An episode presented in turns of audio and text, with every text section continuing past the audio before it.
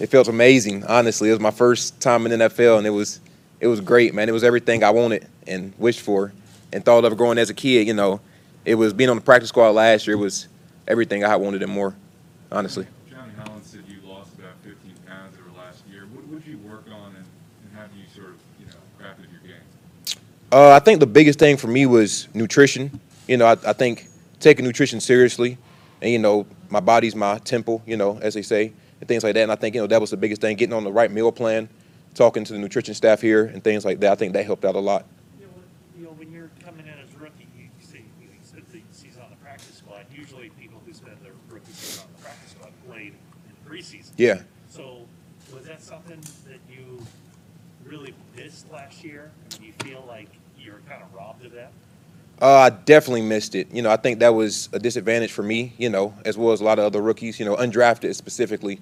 I feel like that was a huge disadvantage, you know, but I'm happy for the opportunity, you know, that I got today, you know, and this year. What did you try to do behind the scenes last year to make sure that you were back here and you got your shot?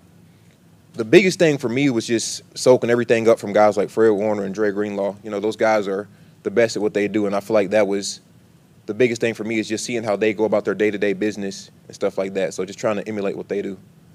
Practicing against Trey, how, how much does he stress a, a linebacker just given his athleticism and, and what you have to account for with him making off schedule plays?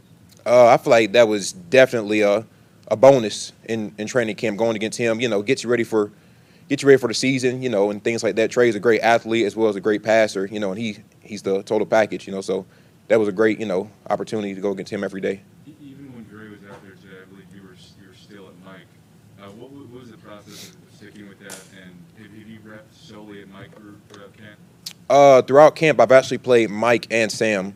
When uh, Azeez and Flan went down, they had moved me to Sam, and just trying to learn that. You know, just trying to learn as much as I can right now. You know, just so I can help the team any way possible.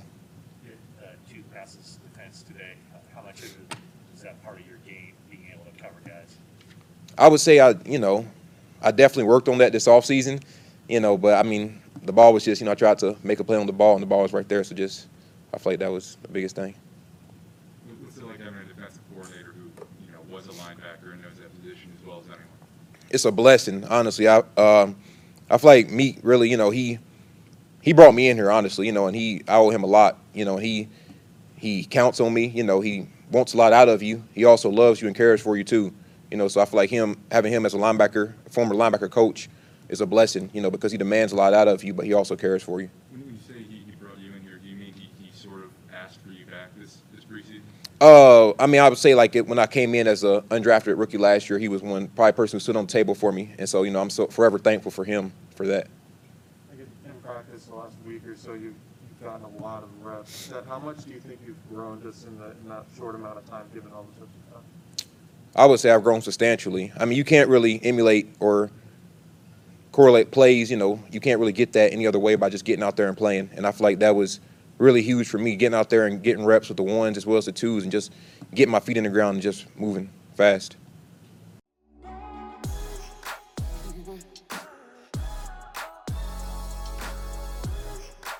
Mm-hmm.